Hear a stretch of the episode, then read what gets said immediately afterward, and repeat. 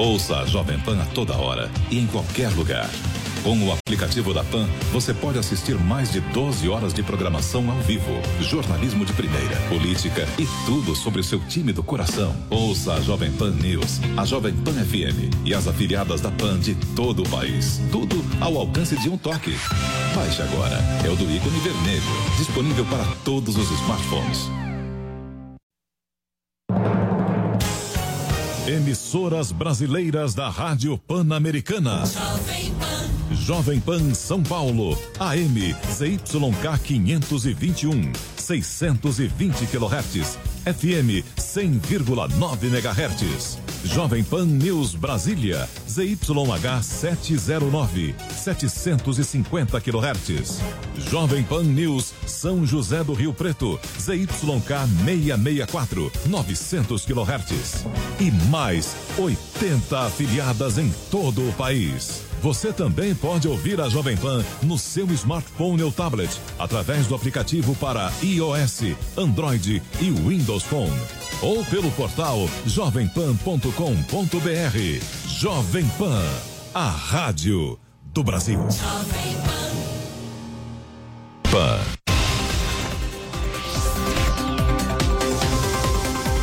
Pra cima deles. Jovem Pan. Olá, uma ótima tarde para você, seja muito bem-vindo. Começa a partir de agora mais uma edição do Pra Cima Deles para toda a rede Jovem Pan News. São 16 horas. Hoje é sexta-feira, aquele nosso encontro semanal para debater os principais assuntos do país e hoje, por que não, do mundo. Estamos ao vivo pelo nosso canal no YouTube, a força do streaming. Também você nos acompanha em áudio, aí no seu carro, pelo rádio, no Facebook e no Twitter. Como não poderia ser diferente, vamos tratar aqui no programa de hoje do principal assunto da semana, o coronavírus, o mundo em alerta. Para debater esse tema, eu tenho aqui a companhia, nos novos estúdios da Jovem Pan, da jornalista Natália Cuminali, especialista em saúde. Tudo bem, Natália? Tudo bom, Silvio? Obrigada pelo convite. E também recebemos os infectologistas, Dr. Celso Granato, que é diretor clínico do Grupo Fleury. Doutor, seja bem-vindo. Muito obrigado. E também a doutora Rosana Rittmann, coordenadora da área de infectologia do Grupo Santa Joana. Doutora, seja bem-vinda também. Obrigada. Queria então colocar uma primeira questão aqui, genérica, para que os senhores comentem. Depois nós vamos trazer perguntas enviadas para quem acompanha a Jovem Pan, não só nas redes sociais, ao vivo, mas também perguntas que foram enviadas previamente, porque há muita dúvida sobre o potencial desse novo vírus surgido na China. Então, eu queria fazer então a primeira pergunta. Aqui nós somos cavalheiros, ladies first, doutora, claro, por favor. Claro. O que na visão da senhora há de alarmismo? É possível comparar um caso como esse com, por exemplo, o SARS, com a gripe suína, com a gripe aviária? Há uma pelo menos que a gente já consegue ler na imprensa internacional, é que talvez a letalidade seja menor do que, por exemplo, o SARS, né, a síndrome respiratória aguda. Então, eu queria uma avaliação preliminar da senhora do que a gente já sabe sobre o coronavírus. Olha, Silvio, eu acho que a tua pergunta é bem bacana, porque você perguntou o que a gente já sabe, porque como todo mundo viu essa semana e no final da semana passada, trata-se de uma variante de um vírus que a gente conhecia, certo? Mas este vírus, com esta sequência genética, nós desconhecíamos. Então, fazer previsão de como ia ser, letalidade, como é que ia ser em termos de disseminação, se ia só ficar na China, se não ia, eram tudo, né? A gente estava tentando entender e mapear esse vírus.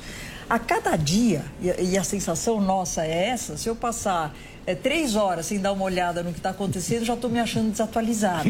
Então, esta semana em especial, foram muitas informações, o que é ótimo, porque a gente vai... Eu acho que para os leigos é mais complicado entender. Fala, puxa, esses especialistas não se entendem direito, ora eles falam uma coisa.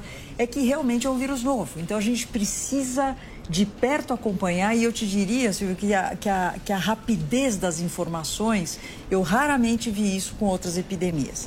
Então, você me perguntou, dá para comparar com alguma coisa? Então, vamos de uma maneira geral fazer um resumo. Se eu comparar este coronavírus com o coronavírus que causou SARS, só para lembrar, também foi um coronavírus, só que a família é a mesma, mas era um outro vírus. O SARS, em termos de disseminação e rapidez do número de casos, ele foi menor do que nós estamos vendo com esse novo coronavírus. Porém, em termos de risco de morrer, SARS, em torno aí de 10% das pessoas que tinham, ou seja, a cada 10, uma pessoa ia morrer se ela adoecesse. Para este vírus agora, nós estamos vendo uma progressão rápida, saiu uma publicação esta semana e eles fizeram uma conta falando que a cada 7,6 dias que estão passando, o número de casos dobra. Ou seja, em uma semana, então a gente começa a semana, sei lá, com 1.000 casos, em uma semana depois já tem 2.000, depois vai ter 4.000 e assim vai. Em compensação, então, a transmissibilidade é muito mais rápida, em compensação, o risco de morrer, felizmente, está parecendo mais baixo. Ainda é um pouco precoce para a gente falar, mas nós estamos falando em torno de 2%. A cada 10 pessoas, perfeito, 2 vão morrer. Perfeito. Doutor, repasso a mesma pergunta para o senhor em relação a uma análise preliminar, que acho que ficou muito claro aqui, que as informações ainda são muito recentes. Aliás, aqui no Brasil, o Ministério da Saúde tem atualizado diariamente às 4 horas uma live. Portanto, se a live já começou, ou nós vamos transmitir aqui também, vamos repassar essas informações simultaneamente ao nosso programa. Então, eu repasso a bola para o senhor e a Natália, na sequência, me ajuda aqui com essa entrevista, com perguntas mais específicas. Olha, eu acho que é exatamente a questão que a doutora Rosana colocou. Na verdade, as informações estão vindo muito rapidamente, o que é ótimo, mas assusta um pouco as pessoas, porque as pessoas começam a ver que a gente não sabia muitas coisas. Toda vez que aparece um vírus novo, é assim mesmo que acontece. E no começo de um surto, a gente tende a ver muito mais os casos graves. A gente está vendo já alguns casos que uma família inteira é contaminada, menos uma pessoa. Você faz o exame dessa pessoa, você acha o vírus dessa pessoa. Quer dizer que tem gente que não fica doente, mas tem o vírus? Sim, a gente só não sabe dizer com que frequência isso acontece, mas isso é possível e como acontece em todas as outras situações. Mas a tendência da gente é supervalorizar no começo os casos que morrem, os casos que vão parar no hospital, mas a gente sabe que não costuma ser assim, né? Mas ainda vai demorar algum tempo para a gente ver qual é a dimensão disso. Natália, então, passo aí a palavra para você. A gente está aqui falando muito de velocidade de informação, né? Velocidade de informação, velocidade de casos e aí o pânico. Acho que a pergunta que todo mundo que está aqui assistindo e ouvindo a gente quer saber é, chegar no Brasil, o coronavírus chegar no Brasil, é questão de tempo? Na minha opinião, sim, né? Porque o número de pessoas, não só chineses que chegam ao Brasil, como brasileiros que vão de turismo ou vão trabalhar na China, é muito grande. Hoje mesmo eu vi uma fotografia no jornal que eu fiquei impressionado, porque era um corredor de algum lugar, que eu não sabia o que era, um número imenso de chineses chegando, todos eles de máscara, e empurrando aquele carrinho de aeroporto, né? Colocaram aeroporto de Guarulhos. Estava certo que aquilo ia ser em Beijing, Xangai, alguma coisa assim, era aeroporto de Guarulhos. Então, acho que é quase que impossível não chegar. Agora, por outro lado, o Ministério da Saúde, as Secretarias da Saúde estão fazendo um trabalho bastante interessante de preparo. Acho que a gente nunca esteve tão preparado como estamos agora para essa situação, né? Agora, eu faço, então, trago aqui uma questão para os senhores, que é a questão da prevenção. Porque o que hoje, por exemplo, lendo o noticiário, a gente viu que teve uma corrida por máscaras. Gente, inclusive, comprando máscara e mandando para familiares no exterior, amigos e etc e tal. Quais são as medidas básicas de prevenção? Muita gente não dá muita bola, né, doutores? Mas é lavar as mãos, é aquela coisa da tossir, do espirrar. Tô errado? Diga, doutora. Eu acho que para te responder fica mais fácil a gente entender como é que é a transmissão. Se eu sei como é a transmissão, eu sei como me prevenir, né? Este vírus, ele é um vírus respiratório. Então, a característica dele em termos de transmissão é por gotículas, que são aqueles perdigotos que a gente acaba podendo transmitir falando, podendo transmitir tossindo e podendo transmitir espirrando. Tudo isso faz com que a gente consiga colocar no ambiente uma quantidade grande de perdigotos, de gotículas que podem ter o vírus. Então, a gente inala isso, é uma forma de contaminação. E a outra forma, cada vez que eu tuço, coloco minha mão e vou pegar um copo d'água, eu posso estar, através das minhas mãos, contaminando o ambiente. Então, nós temos duas linhas de prevenção. Uma respiratória, e daí entra a história da máscara. Se você pega qualquer foto na China hoje, estão todos de máscara. Exatamente para... A máscara tem dupla finalidade, isso acho que é importante a gente falar.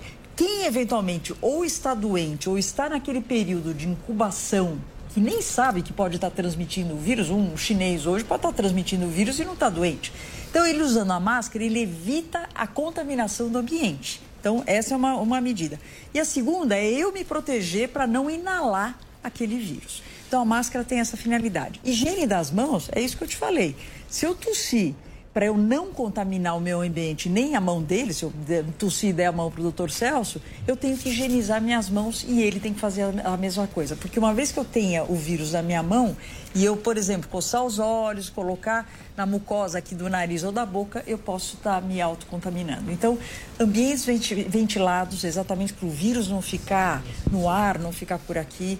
Higiene das mãos. Se alguém está doente, vamos supor, alguém que está ouvindo a gente agora, voltou da Ásia, especificamente da China, nas últimas 2 semanas, está com um quadro febril, não vai trabalhar. É um professor de cursinho, é uma péssima ideia ele resolver ir dar aula hoje, entendeu? Então, essas pessoas precisam ter a consciência de que nós estamos numa situação, não tem pânico, mas nós estamos em alerta. Então, tudo que eu puder, à luz dos conhecimentos que nós temos hoje com esse vírus, evitar a progressão dele, só vem para o nosso benefício.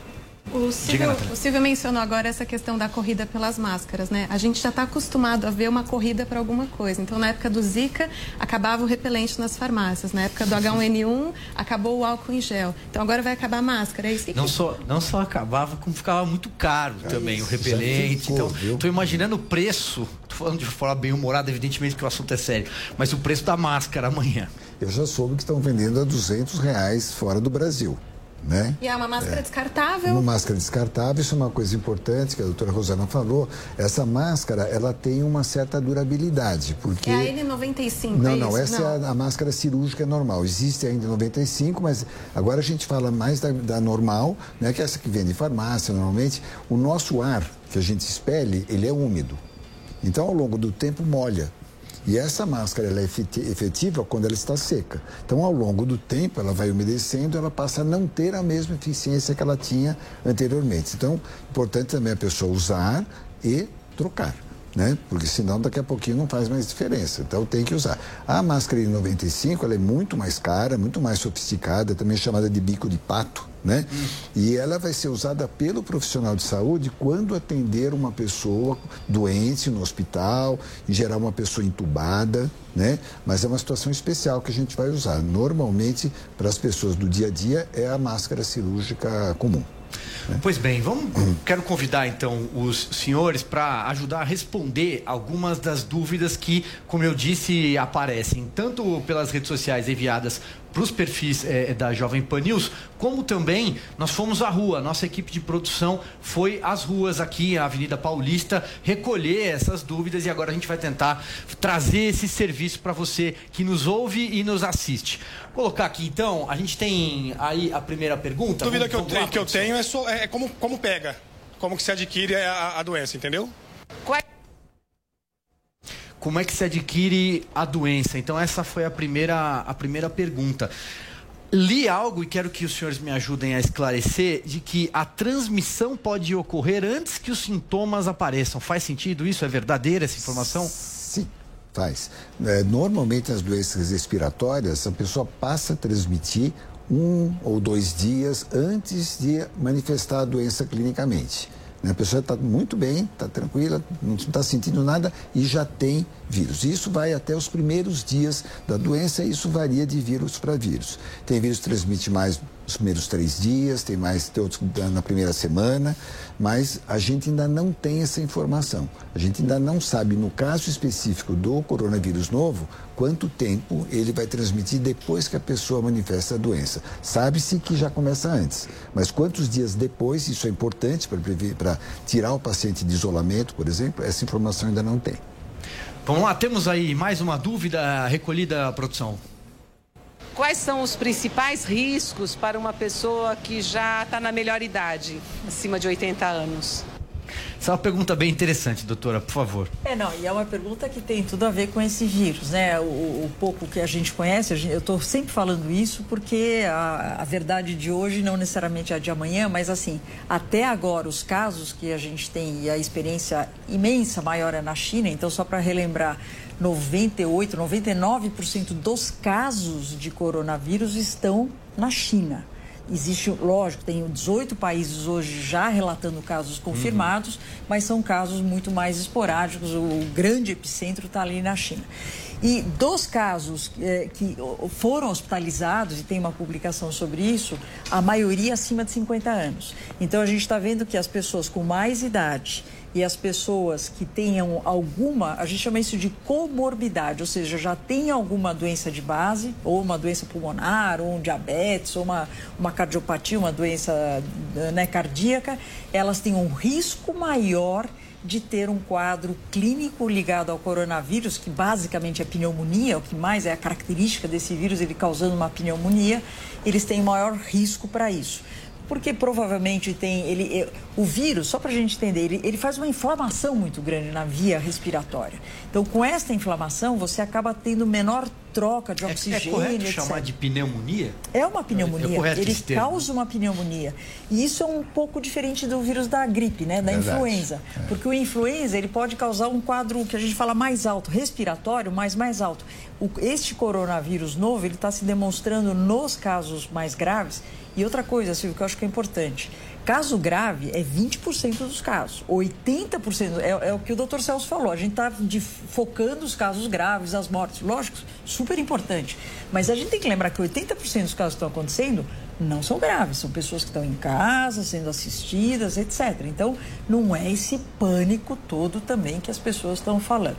Então, respondendo à pergunta dela, sim, as pessoas que têm mais de 50 anos ou essas comorbidades estão tendo casos mais graves. O número que, acho que o último número atualizado em relação à China, são 9.720 casos com 213 mortes, o que daria aquela taxa de letalidade parecida com a que a senhora falou. Isso. Antes da gente pegar mais perguntas, Natália, sua vez, diga lá. Pensando agora em relação ao que está acontecendo em Wuhan, né, que foi o epicentro, foi onde tudo começou. Os relatos de quem está lá, geralmente eles estão em quarentena, as ruas estão vazias, tem falta de estrutura até em hospital, a China já disse que vai construir um hospital agora em pouco tempo, em 10 dias, tempo recorde e tal. Trazendo esse cenário para o Brasil, pensando que eventualmente esse vírus vai chegar, a gente imagina isso acontecendo no Brasil? Cidades vazias e tal? Eu acho pouco provável, sabe? Acho que a China, antes de tudo, tem o regime político que todos nós conhecemos, né? Que é capaz de fazer isso. Eu não consigo imaginar uma cidade quase do tamanho de São Paulo, como Wuhan, em que metade da população sai, fecha essa cidade. Eu não consigo imaginar. Eu acho que aqui a gente vai ter que ter uma coisa diferente e talvez até não seja necessário, né? O que aconteceu é que quando eles perceberam, já era um pouco tarde demais. É uma cidade que tem características dentro do sistema de transporte da China peculiar, quer dizer, é um hub, né? Então, isso também ajudou a disseminar muito a doença. Aqui no Brasil, mesmo que acontecesse em São Paulo, com a importância que tem, eu tenho a impressão que já seria um pouco diferente, a gente já está muito mais preparado. Eu não consigo ver, basta ver que, como a doutora Rosana falou, 2% mais ou menos dos casos foram fora da China e a gente não está vendo até esse momento uma disseminação tão grande de fora. Tem acontecido casos, mas assim, relativamente pouco. Nesses 18 países tem 83 casos, mais ou menos. Então, pode ser que isso mude, morte, né? E nenhuma morte, com certeza. É importante isso, né? Então, estamos falando de uma cidade de 11 milhões, eu estava até checando aqui o número, são 11 milhões de habitantes essa cidade, né? Ou seja, é comparável a uma metrópole como São Paulo. A maioria das capitais no Brasil não tem sequer um número desse de habitantes, não é mesmo? Verdade. Então, você não vai precisar. A minha visão aqui para o Brasil, eu acho assim, não só para o Brasil, eu acho que em qualquer país hoje, né, é um alerta global, então isso pode acontecer em qualquer país. Eu acho que é fundamental, porque você consegue controlar esse vírus desde que a gente tenha uma vigilância super adequada. Então, quer dizer, você fez a suspeita, esteja onde estiver, né, não precisa estar na vida paulista, onde você estiver, se você fez a suspeita de um caso, a primeira coisa que a gente tem que fazer imediatamente é vestir uma máscara no paciente, para ele não contaminar quem está lá com ele num pronto atendimento. Então, você faz uma suspeita clínica e daí a gente precisa do Dr. Celso e todo mundo que trabalha com laboratório no sentido de confirmar ou não aquele caso, né? Antes de virar um pânico. Demora, então, doutora? Eu até vou pedir para ele falar. Primeiro, a China, na minha opinião, está de parabéns que em tempo quase que recorde ela já conseguiu dar para o mundo qual era a metagenômica desse vírus, ou seja, qual era a identidade do vírus. Com isso, a gente consegue fazer diagnóstico, ou seja, rapidamente o mundo inteiro está tentando testes de diagnósticos o mais rápido possível e também o pessoal da vacina já está trabalhando também para ver se em tempo recorde a gente consegue uma vacina. Mas, Natália, talvez mais importante do que confirmar que é um coronavírus, a gente tem condições em um tempo muito curto é falar outra doença que pode ser, como aconteceu. Os casos que nós vivenciamos aqui em São Paulo, pelo menos que eu vivenciei, a imensa maioria está dando gripe, está dando influenza. E essa resposta eu dou em, 2 horas. Então, se eu consigo responder o que é, você já fica muito mais tranquilo, mesmo que eu não consiga fazer o teste específico do corona, mas isso também, eu sei que está todo mundo envolvido em querer um teste mais rápido, eu acho que é importante a gente dá uma resposta. Olha, este caso, o corona não está pronto, o teste, mas eu já posso afirmar que é um outro vírus que está acontecendo e está causando essa doença. O senhor quer completar?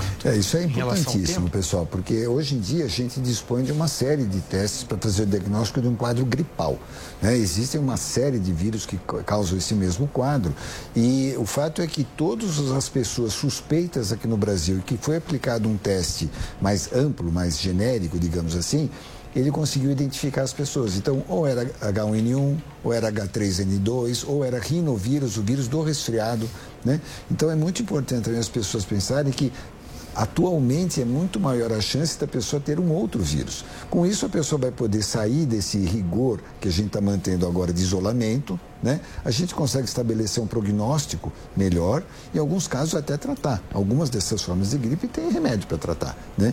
Então, isso vai resolver muito o problema, porque a técnica que tem sido usada agora, que a doutora Rosana comentou, é metagenômica, né? Que é uma coisa um pouco procurar uma agulha no palheiro. E é uma técnica muito interessante, mas muito cara, né? É muito demorada, esse resultado demora 6 dias para sair, que a pessoa vai ficar 6 dias isolado sem saber o que tem, né? E cara, né? E então a gente fica também, será que é essa a solução? Eu acho que é a melhor solução agora, mas daqui a um tempo a gente vai ter um teste mais específico, mais barato, mais rápido, mais amplo, mais disponível, que a gente pode precisar, né? Vamos acompanhar mais uma pergunta enviada para cá? Minha filha vai fazer uma viagem para a Alemanha, né? Quais seriam os cuidados que ela tem que ter para a viagem, para se proteger também durante esse processo de viagem que ela vai estar lá? Quem começa? Vamos lá, doutor. Ela vai para a Alemanha. Não, essa pergunta eu acho que é o que eu mais tenho respondido atualmente. Eu não sei se estou respondendo certo, né? Mas é uma pergunta que tem sido muito feita mesmo. O vírus, o coronavírus, até onde a gente sabe, e é a recomendação internacional, ele mais ou menos, se você tiver uma pessoa infectada, não necessariamente com sintomas, mas infectada, num raio de 2 metros pode ter a transmissão deste vírus. Então, no avião, eu estou dando esse exemplo por causa do avião. Então, o avião, eles fazem uma conta o seguinte, se você está num assento X, se você conta 2 assentos para cada lado onde você está sentado, em qualquer direção, para ser o raio de pessoas que possam estar contaminadas. Então, mesmo que eu viaje num voo que tem alguém com coronavírus e eu estou na 6C e a pessoa está na 36, está longe, tá certo? Mas você nunca sabe quem está exatamente pela característica de eventualmente estar transmitindo. Então, lógico, quem puder, neste momento, evitar uma viagem internacional, que você tem várias horas de voo, claro, o risco passa, mesmo que seja pequeno, ele passa a ser menor ainda. Agora, vai viajar, está tudo programado, etc. Uma das coisas que pode se fazer é levar um álcool gel, porque o ambiente, de novo, é importante. Então, você vai levantar, você vai no toalete, você vai fazer outras coisas. Então, leva um álcool gel para você sempre higienizar as suas mãos. E, eventualmente, durante o voo, e a gente está vendo muita gente usando máscara cirúrgica, não é a N95, é a máscara cirúrgica normal.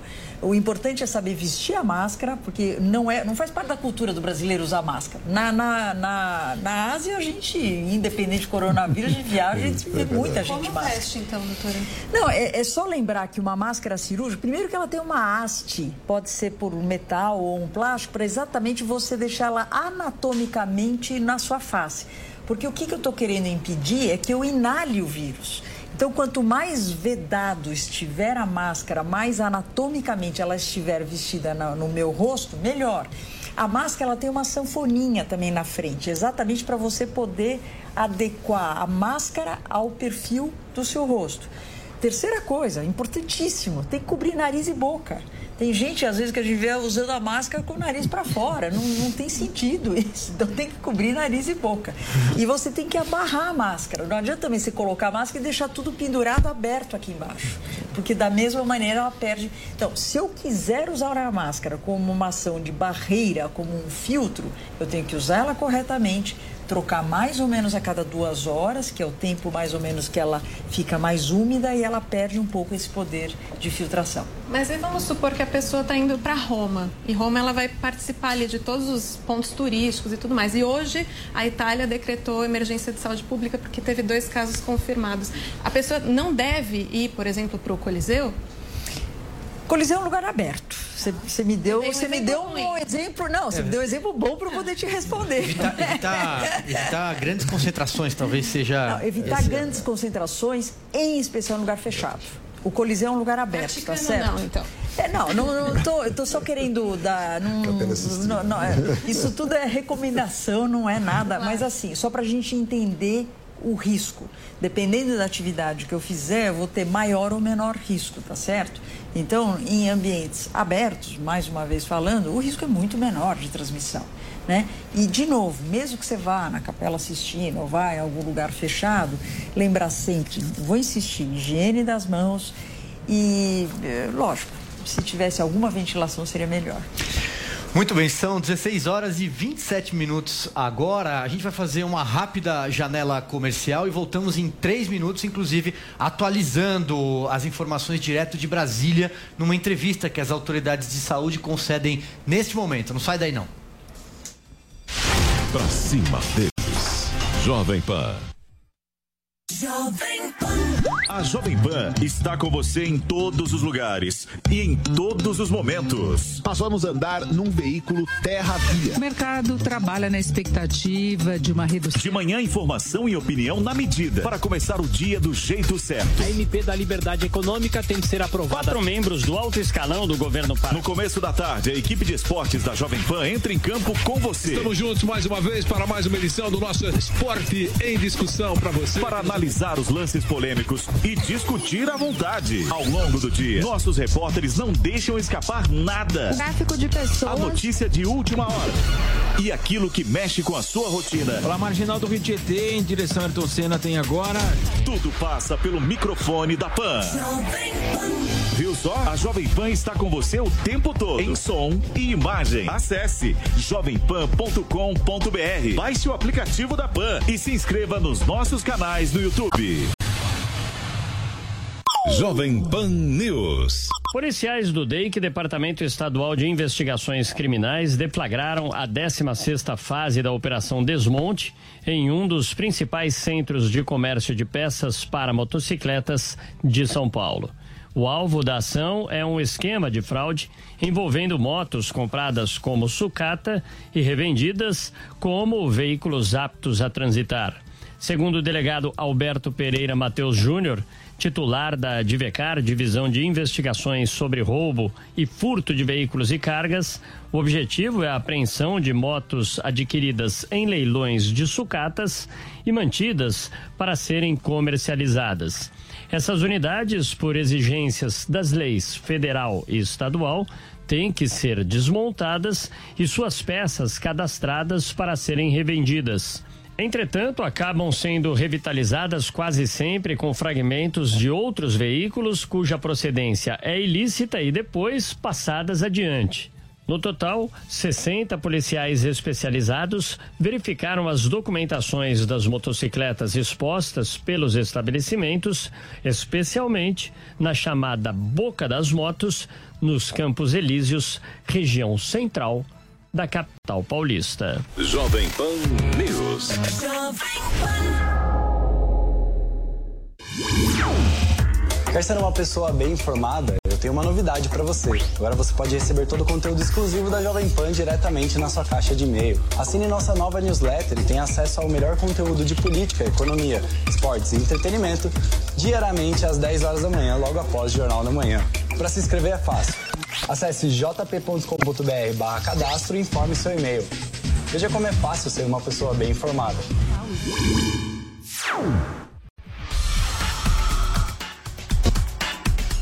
Pra cima deles, Jovem Pan. Estamos de volta com o Pra Cima Deles. Hoje o programa dedicado a tentar responder algumas das perguntas que surgiram ao longo dessa semana com e sobre o coronavírus. Eu tenho aqui no estúdio da Jovem Pan a companhia da jornalista Natália Cuminali, que é especialista em saúde, e também dos infectologistas, Dr. Celso Granato e a doutora Rosana Rittmann. Eu disse que a gente iria exibir um trecho da live, né, da entrevista.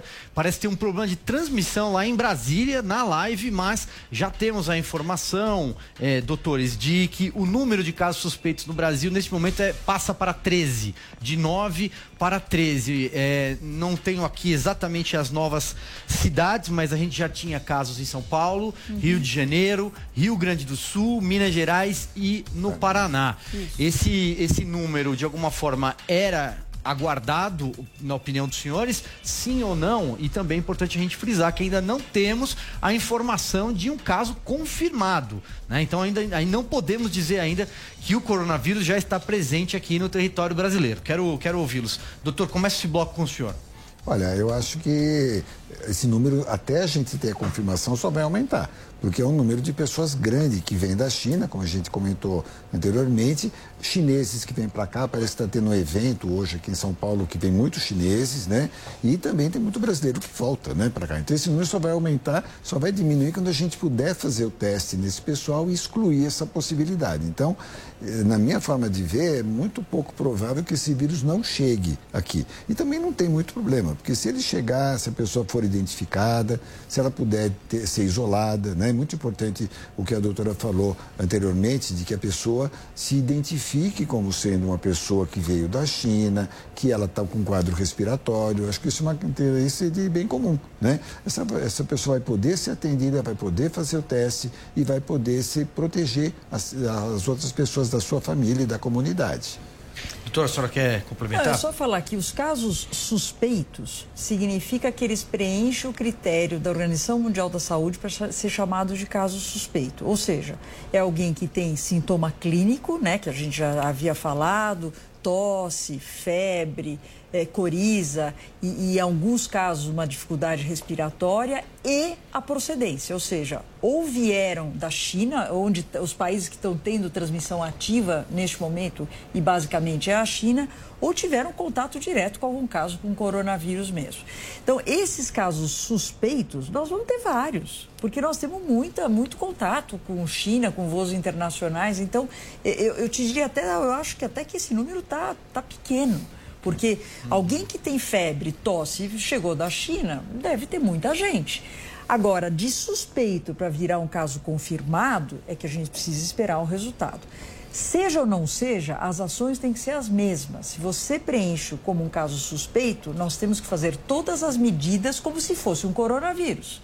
Porque se, eventualmente, um desses 13 casos foram confirmados, eu não posso me arrepender de ter falado, eu achava que não era e deixei de orientar o paciente, deixei de deixar em isolamento, deixei de pedir para ele ficar em casa durante 14 dias, que é o período, né, de incubação dessa doença, etc. Então, eu acho que é importante. Eu também acredito, como o doutor Celso falou, a gente deve ter caso, em algum momento, algum caso confirmado, mas isso não é para a gente. O importante é vigilância e tomar as medidas. E não desespero, né? Não. Até porque estamos falando de um país com dimensões continentais, que é o Brasil, apesar da distância, é um país gigantesco. Portanto, 13 ainda, nesse momento, pode Pode não ser tão grave assim. Podemos falar isso, né? Isso.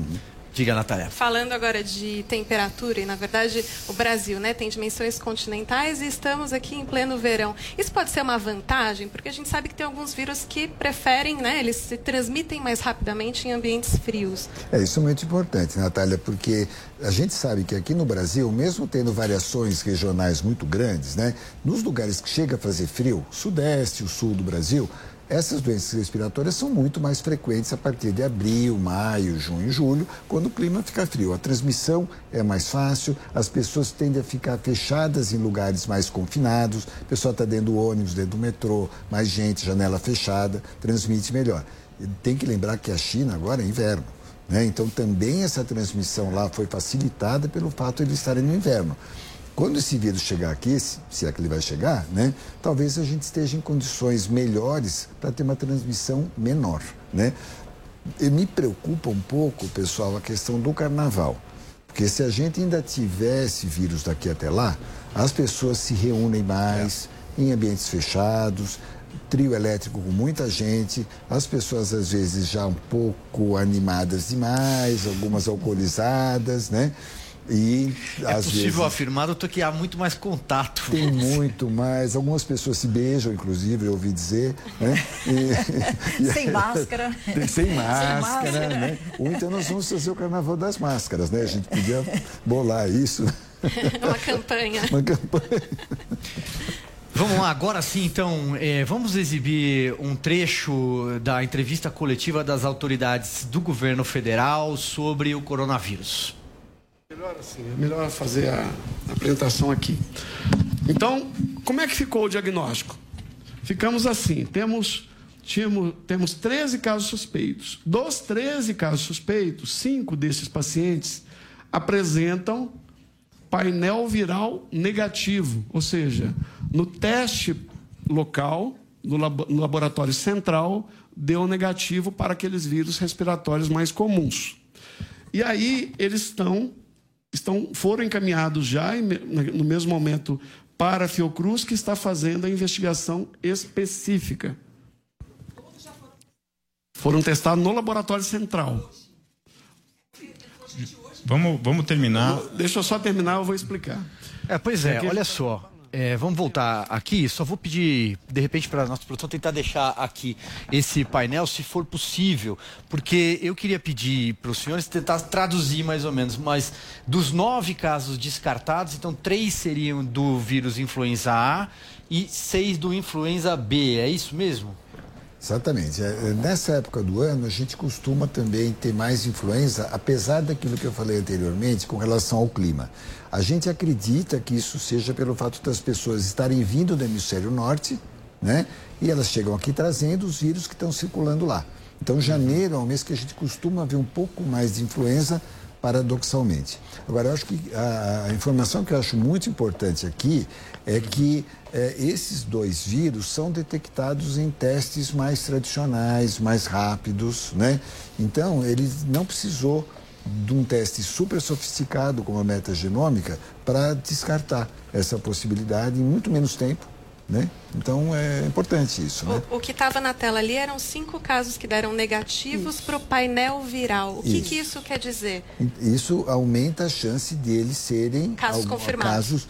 Não diria confirmado, porque a gente precisaria ter o teste específico, né? Mas, assim, você conseguir excluir todos menos 5, esses 5 mereceriam fazer um teste mais dirigido. Por exemplo, quando você tem a influenza A, eu tiraria essas pessoas desse isolamento devido ao coronavírus. E eu concentraria meus esforços nesses outros que não deram. E uma informação que também constava daquele quadro é o tempo de diagnóstico, né? Ali dizia de até 3 dias, né? Confere isso, doutora. São 3 dias. No Brasil, então, o fluxo todo está sendo direcionado para um laboratório, no momento é a Fiocruz, né, no Rio de Janeiro, exatamente para a gente poder, por toda a dificuldade que nós temos do ponto de vista de métodos de diagnóstico, então é interessante que seja concentrado num lugar. E eles estão falando, então, que eu acho até um tempo bastante curto, porque você primeiro faz essa triagem inicial, ou seja, você põe na peneira, vê quem era influenza, vírus da gripe ou outro vírus, e quem não passou, daí não é aquele painel. Em geral, esse painel viral são pelo menos 20 vírus respiratórios, então é uma lista grande de vírus que são descartados, porque nenhum deles deu positivo, e daí então aumenta a probabilidade de ser algum outro vírus, e na lista entra o novo coronavírus. Então, esses 5, se a gente tiver, de fato, essa resposta em até 3 dias, eu acho que está muito bom. Excelente. Porque, como eu vou insistir, isso é risco? Nossa, se confirmar um dos casos que estava em, sei lá, alguma das cidades. Não, gente, o que tem que ser feito é como se os 13 casos fossem coronavírus. As medidas, até que a gente entenda o que está acontecendo, tem que ser iguais. Exatamente. Vamos acompanhar, então, mais perguntas que chegaram para cá? Daqui a pouco. Daqui a pouco a gente coloca, então, mais perguntas. Deixa eu seguir, então, no tema. A senhora citou a Fiocruz. O Brasil está preparado? A gente pode dizer que o Brasil está preparado para enfrentar um coronavírus do ponto de vista até da saúde pública? Vou mudar um pouquinho aqui a minha questão. O que, que o senhor acha? Olha, o Brasil é um país muito grande, né? Como você falou anteriormente, e muito heterogêneo. Eu diria que tem lugares melhores preparados do que outros, né? Nós temos 3 grandes laboratórios de saúde pública. Nesse momento, agora, quem está fazendo os testes é a da Fundação Oswaldo Cruz, mas nós temos o Instituto Adolfo Lutz, nós temos o Evandro Chagas, em Belém, né, que são grandes laboratórios de referência que vão receber esse volume assim que houver necessidade. Agora, a gente sabe que a saúde pública do Brasil, ela tem os seus problemas, então me preocupa, né? Porque talvez esses exames não estejam disponíveis muito rapidamente, talvez o isolamento dos pacientes possa não ser feito de forma ideal, né? Então, eu acho que numa situação dessas, é como a gente estava discutindo aqui anteriormente, de certa forma, né, a gente preferia que essa doença não existisse, mas se aconteceu na China, eles conseguiram dar uma resposta muito rápida. Talvez se acontecesse em algum outro país, a resposta pudesse ser menos rápida e as complicações muito maiores. Eu acho que o Brasil corre esse risco de a gente não estar totalmente preparado como seria o ideal. Tem uma questão que chama a atenção porque ela desperta, inclusive, muito do imaginário das pessoas quando surge um caso como esse, né? Que é o surgimento de um vírus, um novo coronavírus, vamos chamar assim. Os senhores citaram no bloco anterior que isso já aconteceu e aí falou-se até um pouco no potencial de letalidade de um e de outro. Citamos aqui a SARS, eu me recordo da gripe suína, da gripe aviária. Uhum. Dá para afirmar que isso vem do contato, por exemplo, com animais silvestres? Porque surgiu isso recentemente, a sopa do morcego e por aí vai. É possível afirmar, olha, na China eles comem morcego, uma sopa, e ali que pegou. Mas é possível afirmar esse ponto específico. Veio de um contato humano com um animal silvestre vivo. Eu começo, daí o Celso me complementa. Eu te diria o seguinte, o coronavírus, por definição, ele é uma zoonose. Então, zoonose significa que é uma doença, uma infecção que vem a partir de um animal, certo? Então, o primeiro caso, a transmissão inicial, a gente tem dados que começou o epicentro e começaram o número de casos no final de 2019, foi naquele mercado de peixe, animais vivos, né? Animais selvagens, não só peixes e crustáceos, ali que começou. Então, eu te afirmaria que o início da epidemia, o início dessa transmissão do vírus e do contato próximo, isso a gente vê muito na Ásia, em especial na China, do humano com o animal, propicia a criação de novos vírus. Ele sofre um jump, né? Uma mutação, uma mudança pequena genética, ele se adapta ao humano e a partir daí, o quanto vai transmitir de pessoa a pessoa é que é a interrogação. Eu queria te dar um número que eu acho bem interessante para o coronavírus. A gente está imaginando que o risco, por exemplo, se eu tiver uma pessoa infectada com esse vírus, ela consegue passar o vírus até 2,6 pessoas. Então, se eu tiver uma pessoa com vírus, ela consegue passar para isso. Se eu comparar com o sarampo, que é uma outra doença infecciosa respiratória, esse número é muito maior. E de surto recente. É, né? Muito maior. Então, quando você fala, puxa, o Brasil está preparado para isso, etc., eu te diria, de um lado, Me parece que esse vírus tem um potencial, apesar de ser maior que SARS, do que o MERS em termos de transmissão, ele é muito menor do que outros vírus que a gente conhece muito bem. E daí você precisa ter uma baita estrutura de saúde pública, de bloqueio, etc., para tentar conter isso. E o sarampo, nós acabamos de vivenciar um surto de sarampo no nosso país, que nós, né, com uma série de medidas para...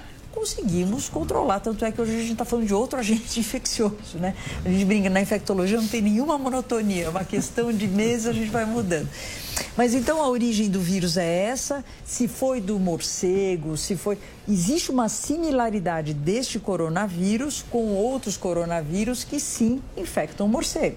E a gente sabe que morcego é um animal que pode ter contato com outros animais silvestres. Por isso que saiu até a história da cobra, que também existe uma similaridade na sequência genética entre os vírus. Afirmar qual foi, de fato, o animal, a gente não sabe, mas que veio de um animal e desse contato mais próximo do animal com o humano, eu não tenho dúvida.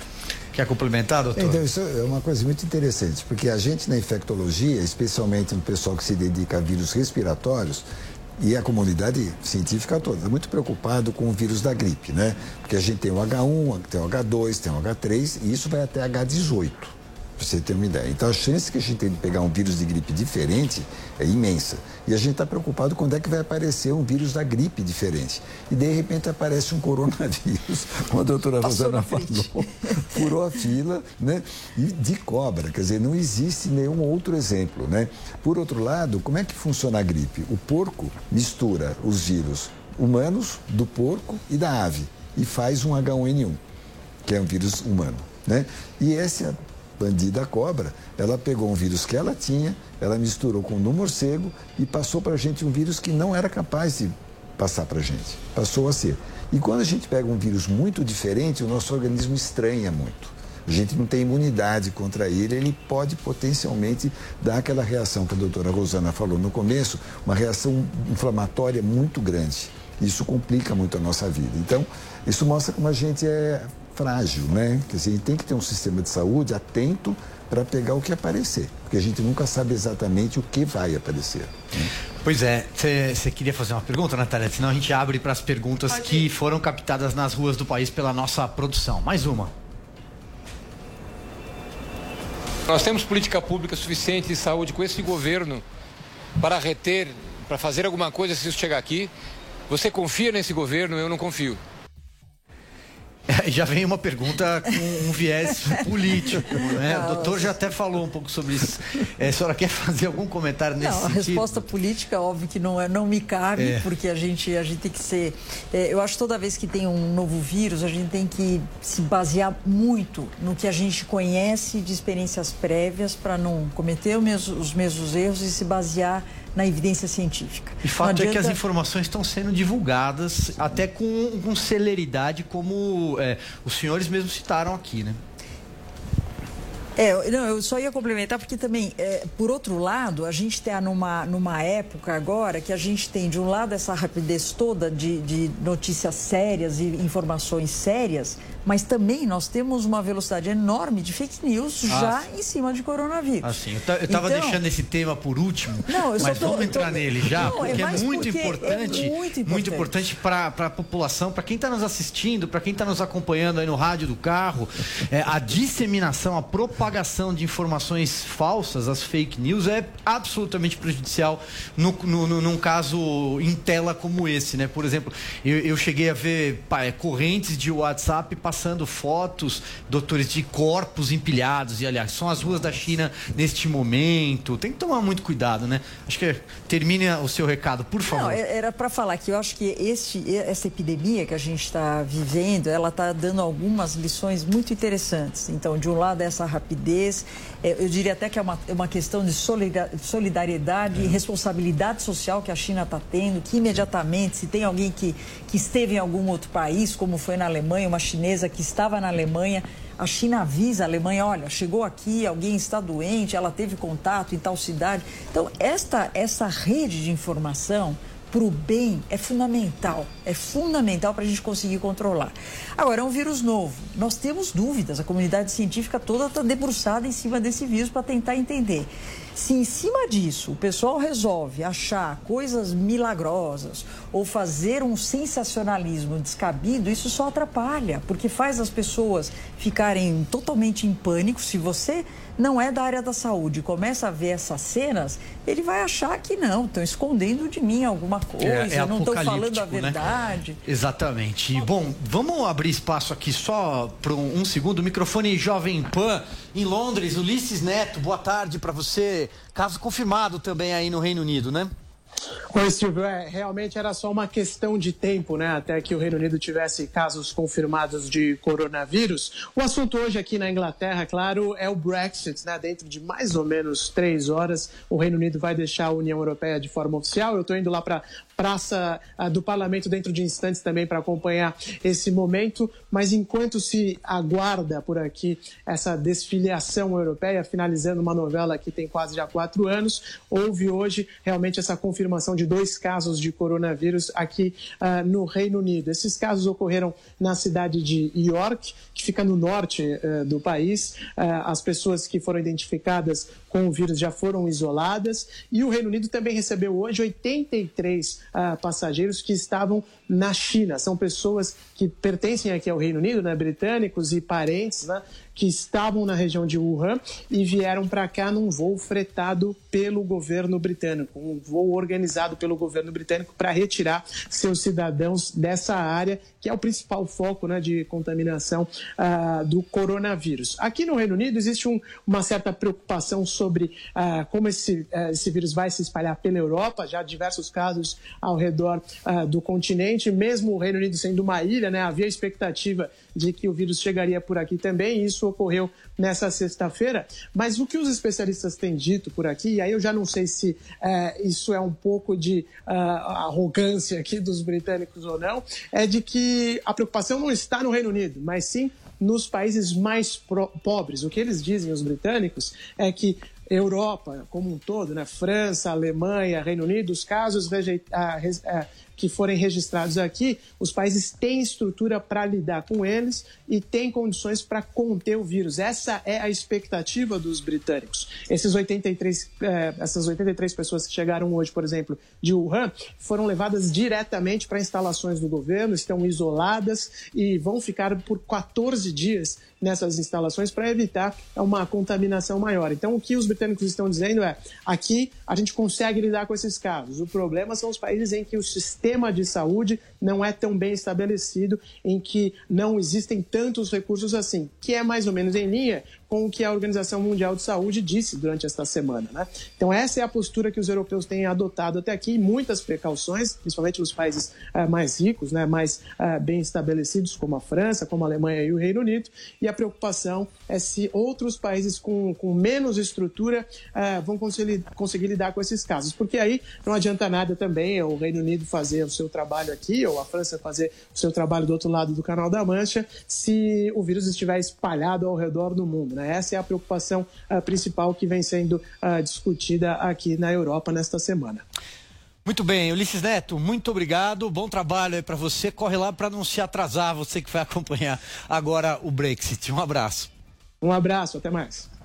Bom, então aí, portanto, um olhar lá na Europa, os casos já confirmados. Natália, eu te cortei, você tinha uma pergunta e acho que pode ter alguma relação, né?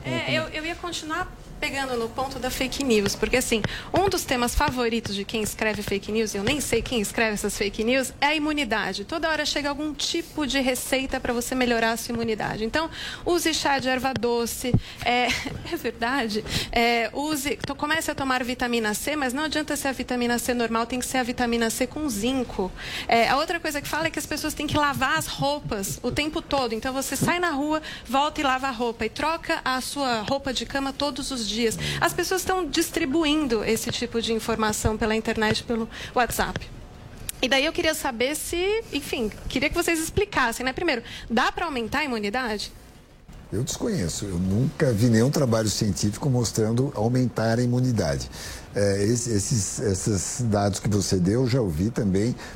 Alguém disse que o remédio usado para tratar o coronavírus vem da erva doce. primeiro lugar, eles descobriram um tratamento que ninguém conhece, né? Em segundo lugar, a erva doce não deve fazer diferença nenhuma, pegou para quem vende a erva doce, mas só isso. Aumentar a imunidade com vitamina C, ela pode até ter um efeito, mas numa quantidade que ela é muito mais tóxica do que benéfica. Então, realmente, a gente não sabe aumentar a imunidade. A gente gostaria para várias outras situações, para hepatite, para HIV, a gente adoraria melhorar a nossa imunidade. Nós não sabemos fazer isso, exceto uma boa alimentação saudável, exercícios físicos, né? Não fumar, né? Tem várias coisas que a gente pode fazer para melhorar a nossa imunidade, mas não vai ser tomando nenhum remédio específico. Vamos lá, dá tempo de responder mais uma questão? Caso chegue no Brasil o coronavírus, tem cura? Existe possibilidade de atender o número de casos, toda a população? Todos vão poder ser atendidos? Pois é, um pouco dessas questões foram respondidas aqui ao longo do programa, mas vamos voltar no tema importante pela nossa audiência rotativa em som e imagem, doutora. A pergunta que ela fez, a gente ainda não respondeu em relação à cura, ou seja, se tem tratamento, né?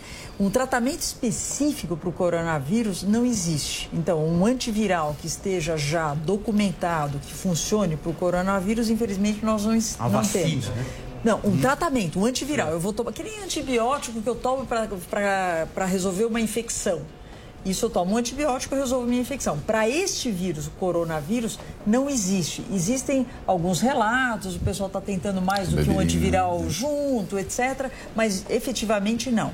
Então, assim, a cura que ela fala, a gente está vendo que tem vários pacientes que falam pouco, mas tem, que já tiveram alta, já tiveram coronavírus, já sararam, sem tratamento específico. Quem é que fez a defesa? Ele próprio. Como muitos vírus são assim, ele vem, passa, a gente cria anticorpos e a gente espera, inclusive, que a gente nem adoeça mais, porque eu criei anticorpos específicos. Então, o tratamento específico não tem. O que a gente tem que fazer para esses pacientes é dar suporte. Então, se precisar, hospitaliza, se precisar dar oxigênio, se precisar dar medicamentos para dar suporte para esse paciente. Muito bem, infelizmente nosso tempo acabou. Eu queria agradecer mais uma vez aqui doutora Rosana Rittmann, doutor Celso Granato e também a minha colega jornalista Natália Cuminali. Muito obrigado, acho que a gente tenta, na medida do possível, esclarecer, prestar serviço para o ouvinte e espectador da Jovem Pan. Obrigado, viu? É um prazer. Obrigada. E muito obrigado a você pela sua companhia, pela sua audiência. Sexta-feira que vem tem mais Pra Cima Deles, às 16 horas. Até lá.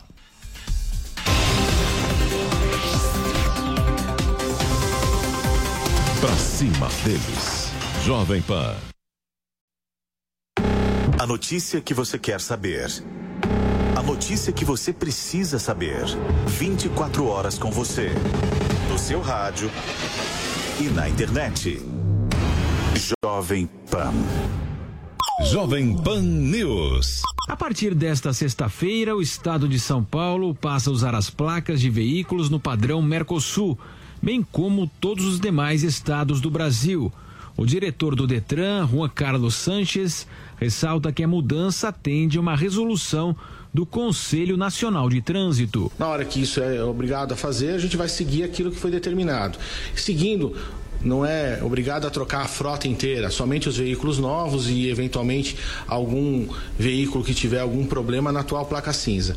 Fora isso, os atuais veículos emplacados com a placa cinza vão poder continuar circulando livremente até o seu sucateamento. Razão pela qual essa história de valores, ela é muito mais por uma adequação tecnológica e de fiscalização do que qualquer outro motivo. A mudança sofreu uma série de adiamentos e o modelo também perdeu o chip prometido, indicativo de estado, município. O advogado especialista em trânsito, Maurício Januzzi, cobra a promessa de alteração tecnológica. Ela não traz os dispositivos de segurança, ela, pelo que nós estamos vendo aí, existem algumas taxas e sobretaxas daquelas empresas que vão fazer essas novas placas, o que vai ficar mais caro para o consumidor. Então, aquilo que era o objetivo do governo, que era fazer com que houvesse maior segurança em relação à clonagem dessas placas e que fosse mais barato essas placas para o consumidor, não vai acontecer com a placa do Mercosul. A placa tem um QR Code que traz informações do...